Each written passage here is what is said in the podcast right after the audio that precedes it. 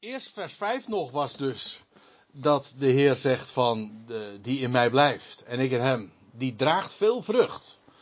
Uh, want zonder mij kunnen jullie niets doen. En we stelden al vast dat dit eigenlijk en in de meest uh, primaire zin van het woord een profetie, een voorzegging is over de apostelen.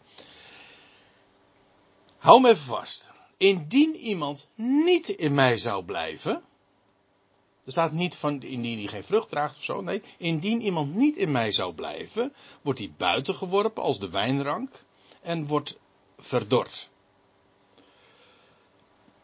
En waarschijnlijk is inderdaad het feit dat hier in vers 6 over zo'n rank gesproken wordt, die uh, buiten geworpen wordt en verdord.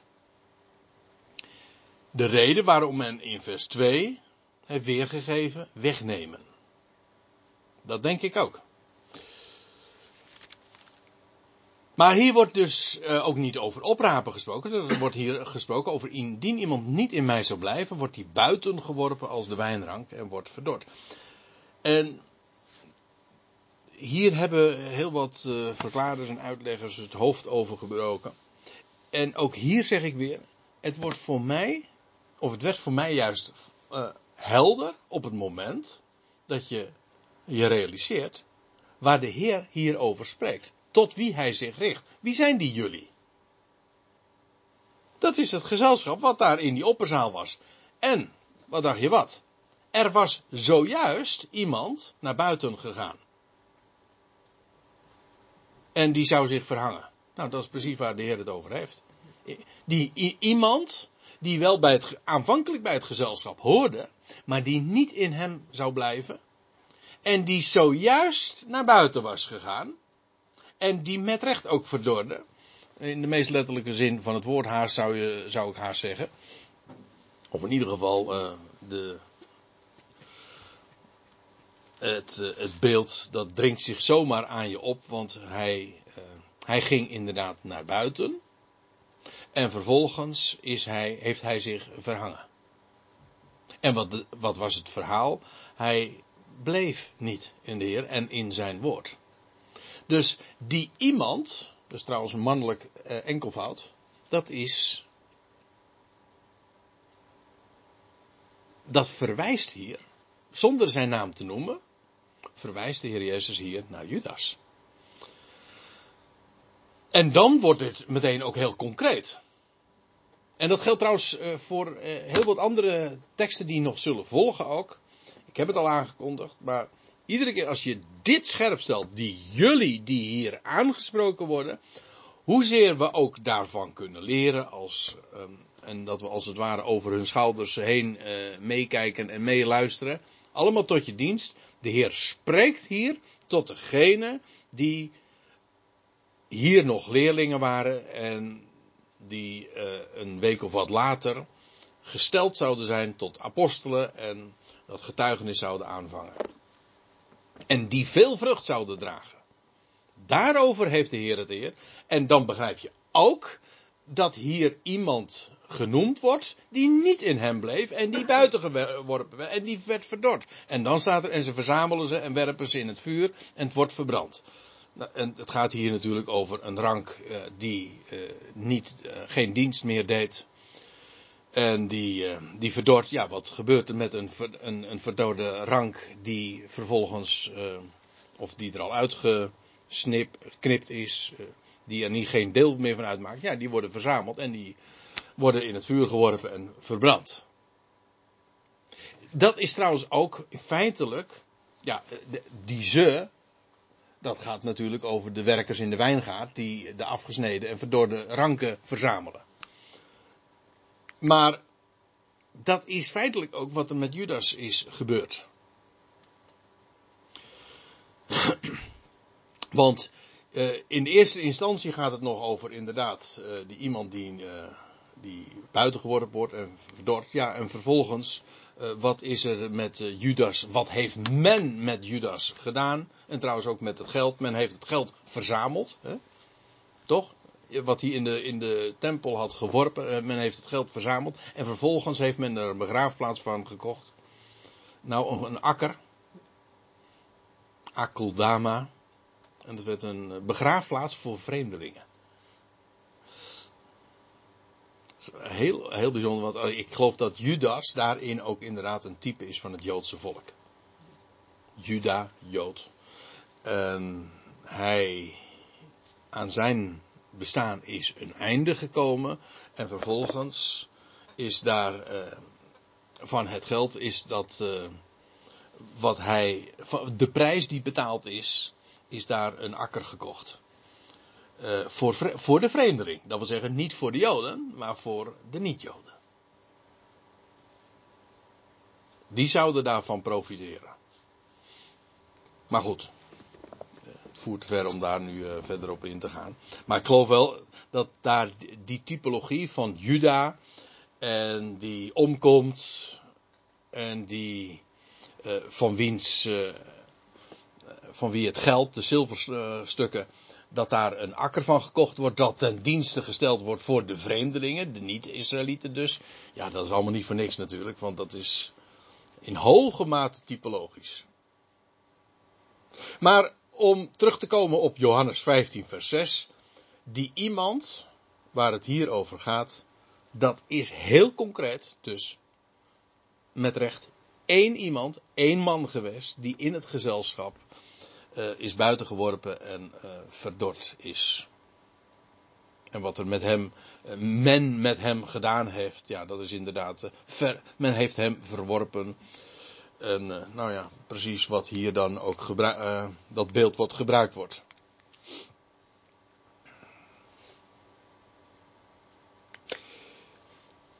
Ik lees verder, vers 7.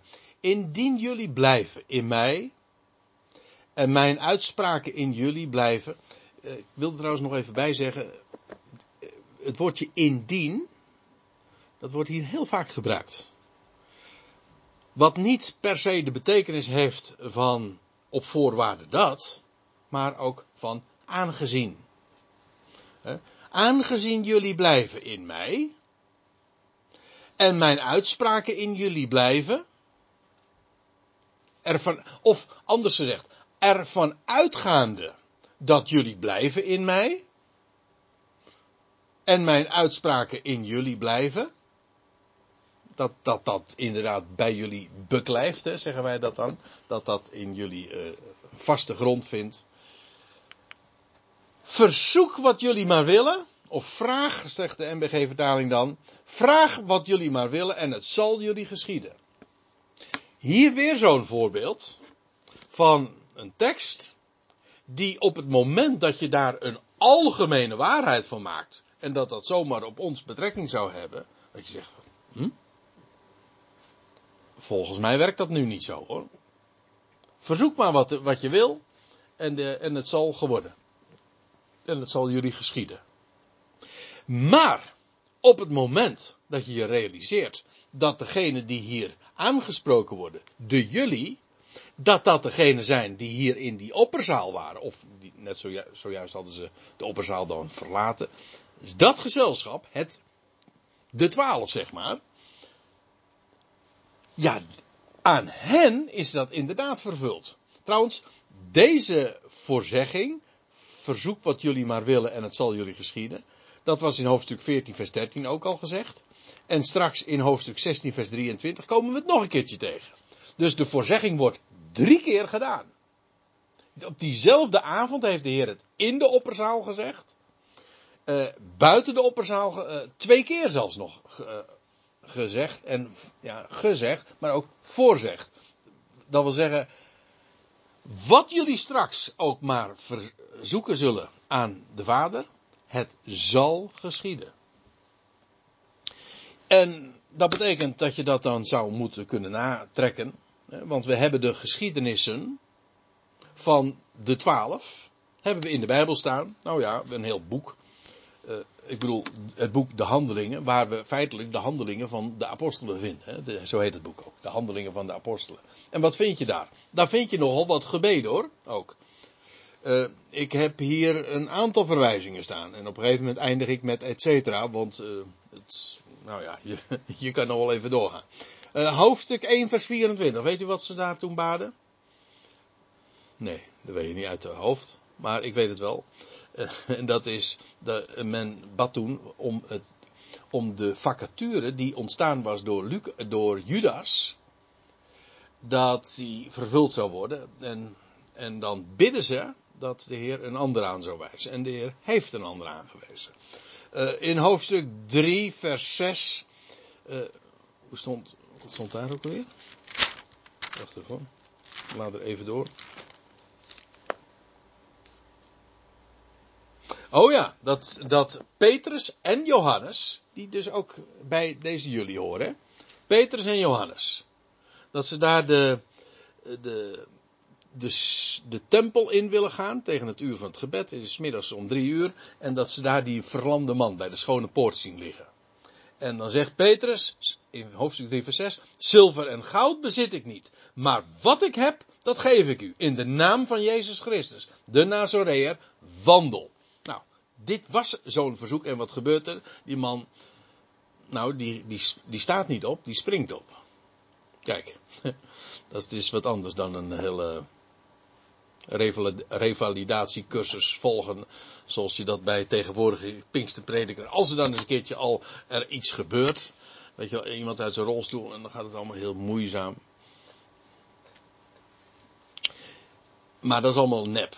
De Heer, de Heer heeft dit heel concreet voorzegd aan de twaalf. Ik noem ze expres, ik blijf ze gewoon de twaalf noemen. En iedere keer lees je dat. In hoofdstuk 4, vers 31, dan lees je ook dat, uh, dat zij tot God bidden. Nadat er een hele vervolging ontstaan was. En dan staat er in hoofdstuk 4, vers 31. Laat ik het gewoon even voorlezen. En terwijl zij baden, werd de plaats waar zij vergaderd waren bewogen. Ze werden alle vervuld in Heilige Geest en ze spraken het woord Gods met vrijmoedigheid. Nou, nou ik, je kan door blijven gaan. Maar kijk het maar eens na. Dat daar waar een verzoek gericht wordt door de twaalf aan God en in de naam van Jezus Christus gebeden wordt, het is gebeurd. Altijd. De grootste wonderen gebeurden. Of het was een, uh, dat de gevangenisdeuren zomaar open gingen omdat daar gebeden werd. Het gebeurde. En dan zie je ook hoe ontzettend belangrijk is om de schriften te onderscheiden en recht te snijden. En dat je niet zomaar beloften die aan dit gezelschap gegeven worden, zomaar in het wilde weg gaat toepassen aan, op iedereen. Want dat lijkt natuurlijk heel erg mooi. Zeg oh, prachtige belofte. Ja, maar aan wie is het gericht? En ook hier geldt uh, het, de waarheid van je moet altijd weten, als je de schriften leest, aan wie is het gericht. Zoals wij dat ook allemaal doen als je een brief krijgt. Hè, dan kijk je eerst eventjes op de adressering, aan wie is het gericht. En als het niet aan jou gericht is, ja, dan kun je die woorden ook niet zomaar op je toepassen. Ook al zeg je van, uh, al is er open brief, dat je zegt van nou, ik kan er wel een heleboel van opsteken. Dat is waar. Dat kan wel. doen wij nu ook. Ik bedoel, we steken hier een hoop van op. Maar het is niet aan ons gericht. Het is voor ons, maar het is niet aan ons. Dat is een heel groot verschil. En om de schrift te verstaan is dat zo belangrijk. En zo'n woord, hè, als in Johannes 15, vers 7. Dat zou je zomaar in je geloof doen wankelen. Toch? Want je zegt van, hé, maar de Heer belooft dat. En, en, en, en, en hoe mondjesmaat, hoe schamel komt dat uit. En vaak uh, komt het helemaal niet uit. Nee, ik bedoel dat je voor de Heer, dat je de Heer bidt om genezing of nou ja, noem maar wat. En het gebeurt niet. Nee, maar de twaalf hebben daar echt van getuigd. De Heer heeft het hen verzekerd en het is gebeurd ook. Want we hebben de, gewoon het zwart op wit, het verslag daarvan, in ieder geval in, in het boek De Handelingen, maar feitelijk ook in de brieven, et cetera. Het is gebeurd. Precies zo. En trouwens, wat ik zeg over vers 7, dat zou je geloof zomaar kunnen doen wankelen als je het zomaar op jezelf toepast. Maar dat geldt van vers 6 toch ook? Dit, dit vers van indien iemand niet in mij zou blijven, zou buiten geworpen worden. En je past dat zomaar op jezelf toe. Hm? Ja, maar, dat, kregen we wel op ons bordje dat we dat wel moesten doen. Altijd, hè? We hadden het altijd benauwd daarvan. Ja, dit zijn van die woorden die inderdaad uh, je, die wekken geen geloof. Integendeel, Die, die doen je twijfelen. Is het altijd een twijfel? Ja, dat, die maak je niet blij. Ze brengen verwarring. En kijk, wat ik nu zeg. Van de Heer spreekt hier tot jullie. En we weten precies wie er in dat gezelschap zaten. Is het, moet je nou zo een, is het, is het, uh, mijn kinderen zouden zeggen, is het rocket science? Hè? Is, het, is, het, is echt uh, zulke hoogstaande wetenschap of hogere wiskunde om het je te realiseren? Ja, maar de Heer sprak hier tot dat gezelschap. En hen geeft hij die belofte. Is dat, is dat zo'n enorme ontdekking of schokkende uitspraak? Nee, het is toch logisch? Het is toch logisch wat ik zeg? De Heer sprak tot hen. Dus die belofte gaf hij, gaf hij ook aan hen. En als je zegt van ja, maar dat is niet, het wordt niet aan ons vervuld. Dat is een bevestiging, juist, dat deze uitleg klopt. Toch? Dat het aan hen wel vervuld wordt. Of werd. En aan ons niet, geeft aan dat dit dus heel specifiek is. De Heer richt zich tot hen. En dan begrijp je dus een vers 6. Ja, dat gaat over een Judas. Wordt heel concreet. Het is precies ook zo gegaan, zoals de Heer dat had gezegd. En vers 7, exact. Exact zo. Idem dito. En het is volmaakt zelfs vervuld. Kijk, en dat doet je bewondering voor de schriften enorm toenemen. Dan van, wauw, wat een geweldig woord.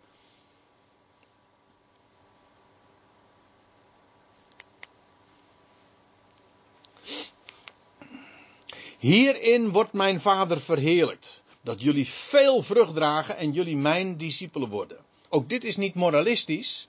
Ook dit is een voorzegging. Want het is vervuld in de apostolische tijd. In, apostolisch bedoel ik uh, dus in de, zin, in de letterlijke zin van het woord. Namelijk do, in en via en in de tijd van de apostelen. Degene die hij had afgevaardigd, degene die hij had uitgekozen en had afgevaardigd. Ja, dat gezelschap. En zij droegen veel vrucht. Sterker nog, zij hebben ons ook het, het Nieuwe Testament gegeven en via dat woord eh, dragen ze nog steeds vrucht.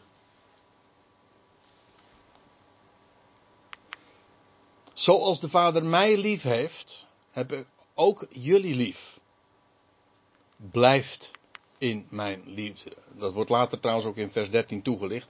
Ik wil, ik wil trouwens nog, ook nog eventjes erbij zeggen. En ja, ten overvloede, want ik heb het al gezegd, maar uit het feit, nogmaals, uit het feit dat zulke woorden specifiek tot dat gezelschap gericht zijn en niet tot ons, betekent dus niet dat alles wat hierin staat dus niet voor ons is. Dat is een foute conclusie, hè? Want nou moet je niet zeggen van, oh, maar zo uh, heb ik ook jullie lief, dus ons heeft hij niet lief. Dat is natuurlijk dwaasheid. Dat staat er ook niet. Je moet, je moet lezen wat er staat. Je moet niet uh, zulke dingen dan, uh, zulke conclusies daaruit trekken. Want het is allemaal doorredeneren. Het ene doorredeneren waar we het zojuist over hadden, dat waar Joke ook uh, in bijviel, zegt van ja, dat is ons in, in de kerkelijke wereld altijd zo bijgebracht. En zo zetten we op, zijn we op een verkeerd been gezet. En zo ben je altijd maar ja, de grond ingeboord en aan twijfelen gebracht. Ja, maar door redenering kun je ook. Uh, uh, moet je, je moet niet zeggen van, oh, dat betekent die jullie, ik heb jullie lief, dat betekent dat hij ons niet lief heeft. Daar gaat het niet om. Trouwens, dat kan ik, misschien dat we er nog aan toekomen, maar anders, nou ja, bewaren we dat voor een volgende keer blijft in uh, mijn liefde. Dat wil zeggen, uh, zoals dat in vers 13 inderdaad ook verder wordt uh, uitgeweid. Indien jullie mijn voorschriften bewaren, mijn geboden, mijn, ja, dat wat ik voorgeschreven heb, heb, zullen jullie in mijn liefde blijven. ook hier weer dat indienen. Ervan uitgaande dat jullie mijn voorschriften bewaren, dat, dat de Heer helemaal niet aan. Dat zullen we trouwens, staat ook in het vervolg, hè? Want waarom? Hij zegt, jullie zijn mijn vrienden. Jullie denken aan dat wat ik gezegd heb. En wat ik jullie, eh, ja, geadviseerd, voorgeschreven. Niet alleen als, een voorschrift heeft niet alleen met een wetgever te maken, hè? Een voorschrift is alles wat geschreven wordt voor jou. Is een, een voorschrift. Toch? Is ook wat een dokter doet. Die geeft ook een, eh, die schrijft ook iets voor. Indien jullie mijn voorschriften bewaren, zullen jullie in mijn liefde blijven. Ja, dat is hetzelfde.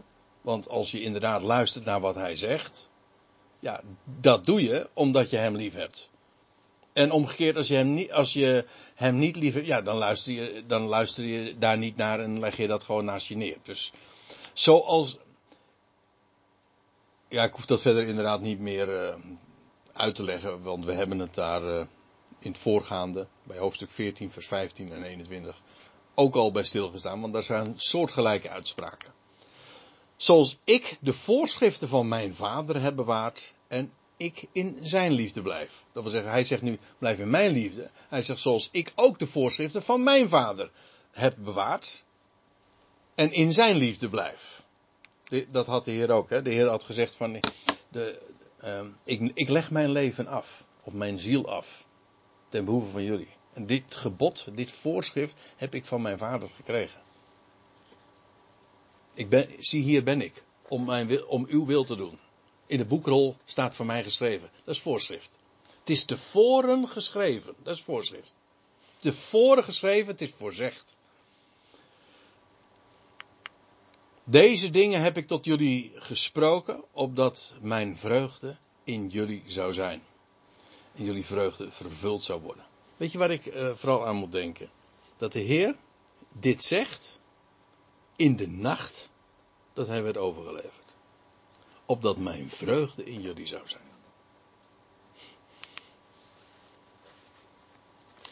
Maar dat, daaruit blijkt nog iets. De, de Heer spreekt over zijn vreugde in hen.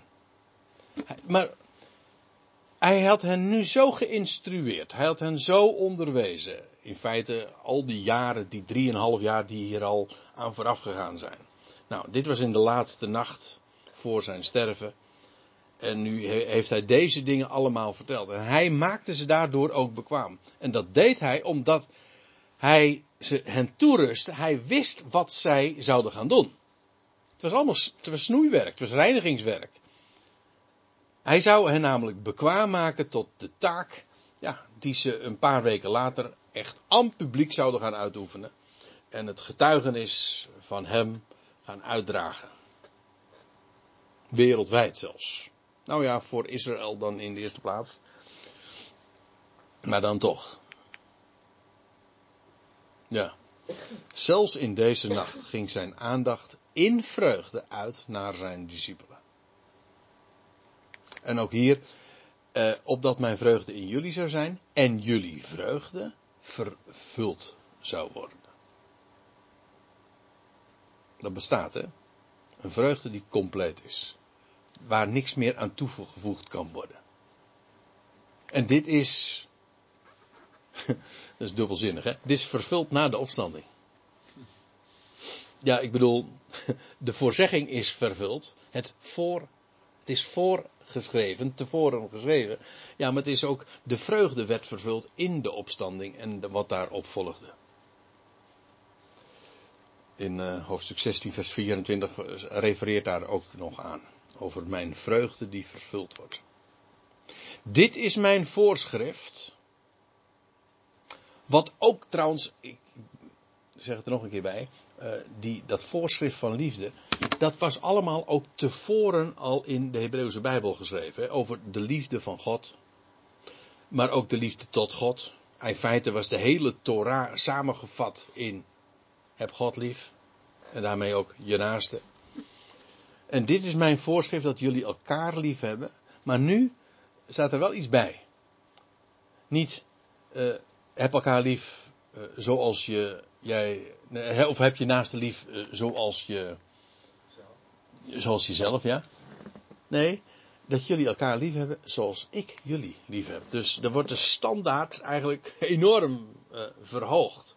Nee, niet de eis, maar de, er is nog een veel grotere bron. Ik heb jullie zo lief. En weet je, ook dit is weer zo'n woord. Dit is ook echt vervuld. Hij zegt dat jullie elkaar lief hebben. Dit is ook een belofte. Want wat is, er is er gebeurd? Ook dat ja, vinden we allemaal in het boek Handelingen. En in de brieven. Dus de apostelen, die hebben inderdaad. Hoe vaak hebben ze niet gekibbeld in die 3,5 jaar dat ze opgeleid werden? En in de, het boek Handelingen, dan lees je dat ze schouder aan schouder, in eenheid. Dat is in liefde. Liefde betekent niks anders dan eenheid. Het beleven van eenheid en gemeenschap. Nou, ze stonden één en eh, in het getuigenis, schouder aan schouder, en droegen ze het getuigenis uit van Christus. De opgewekte Christus. En, en Christus liefde dreef hen ook. Dat zou Paulus later ook zeggen. Niemand heeft, ja, dat wil ik er nog even bij betrekken, want een paar versen eerder had, hij, had de Heer al gesproken over zijn liefde. En nu zegt hij, niemand heeft grotere liefde dan dat iemand zijn ziel zou stellen ten behoeve van zijn vrienden. En ja, die, de Heer Jezus zegt ook, en zegt hij in het volgende vers, jullie zijn mijn vrienden.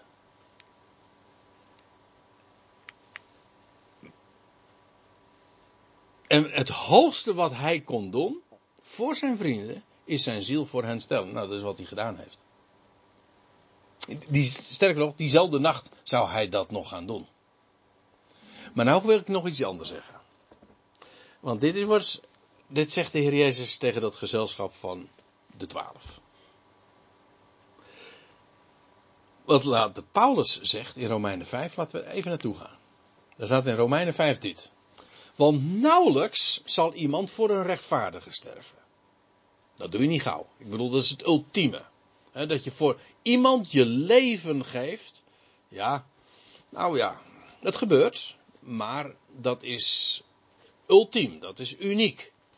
Maar, zegt Paulus erbij, misschien durft iemand nog voor een goede te sterven. Oké, bestaat. En nou gaat, let op wat hij dan zegt. God echter bewijst zijn liefde jegens ons, dat wij, toen wij nog zondaars waren, Christus ten behoeve van ons stierf. Kijk, dat is nog, uh, dat is different hè? zoals uh, Verhaal dat zou zeggen. Dat is nog eens wat anders. En ik lees nog even verder, want indien wij, toen wij vijanden waren, verzoend werden met God, door de dood van zijn zoon, veel meer zullen wij, wanneer wij verzoend worden, gered worden in zijn leven. Het gaat maar even om het punt van, ja, de heer Jezus zegt tegen dat gezelschap in zijn, bij zijn vrienden van, het hoogste wat je kan doen. Niemand heeft grotere liefde dan dat je je leven inzet voor, voor, voor je vrienden. Maar nou gaat Paulus nog een stap verder. God bewijst zijn liefde. Dat Christus voor ons stierf. Voor deze hele wereld. Voor zondaren. En sterker nog, voor een wereld die zijn zoon aan het kruis sloeg. Vijanden dus. En wat doet God met vijanden? Hij, die verzoent hij. Die maakt. Wat is de voorwaarde? Wat is de. Dat is een mooie. Ik heb hem ooit uh, van uh, Ton gehoord. En ik zal hem nooit vergeten. Wat is de voorwaarde om verzoend te worden in de Bijbel? Je moet, je moet eerst vijand wezen. Dat is de enige voorwaarde. God doet de rest. Wij zijn vijanden en, God, en je wordt verzoend. Hè? Er staat niet bij dat wij ons verzoenen met God. Nee, indien wij, toen wij vijanden waren, verzoend werden met God. Werden, dat is dus, verzoend werden, dat is dus, dan zijn die vijanden leidend voor. Dat gebeurt aan hen. Zij worden tot vrienden gemaakt. En dan zegt de Heer, Heer nog bij, jullie zijn mijn vrienden. Indien jullie doen, ervan uitgaande of aangezien dat jullie doen wat ik jullie uh, instrueer. Ik zeg tegen jullie niet meer slaven, omdat de slaaf niet weet wat zijn heer doet, maar jullie heb ik vrienden genoemd. Omdat ik alles wat ik hoor bij mijn vader aan jullie bekend maak. Ja, zoals die dat trouwens ook ooit aan Abraham deed. Van Abraham lees je, uh, in Genesis 18 dat de Heer zegt van, zou ik voor Abraham verbergen wat ik ga doen? En weet je waarom? Waarom hij dat eh, aan Abraham vertelde? Hij was een vriend van God. Zo wordt dat ook uitgelegd. Later in Jacobus en Jezaja. Hij was een vriend van God. Nee, God was niet een vriend van hem. Hè? God is niet ons vriendje. Maar er staat wel van Abraham, hij was een vriend van God. Een liefhebber. Een gabber. Gawer.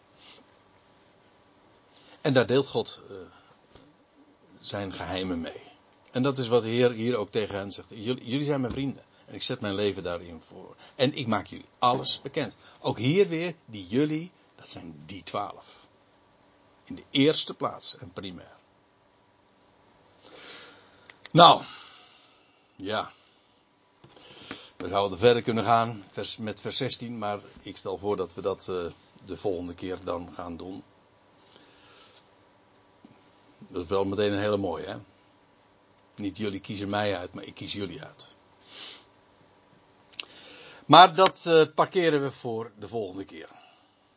Waarna, na afloop, alsnog de vraag klinkt, die we nog steeds niet hebben door, de knoop nog hebben doorgehakt. Wanneer is dat? Is dat in september of is dat in juni? Wie zegt september? Ja, niemand dus. We gaan 20 juni. Dan uh, hebben we Bijbelstudie nummer 50. Ja. Ja? ja? Oké, okay, bij deze is dat dan vastgesteld.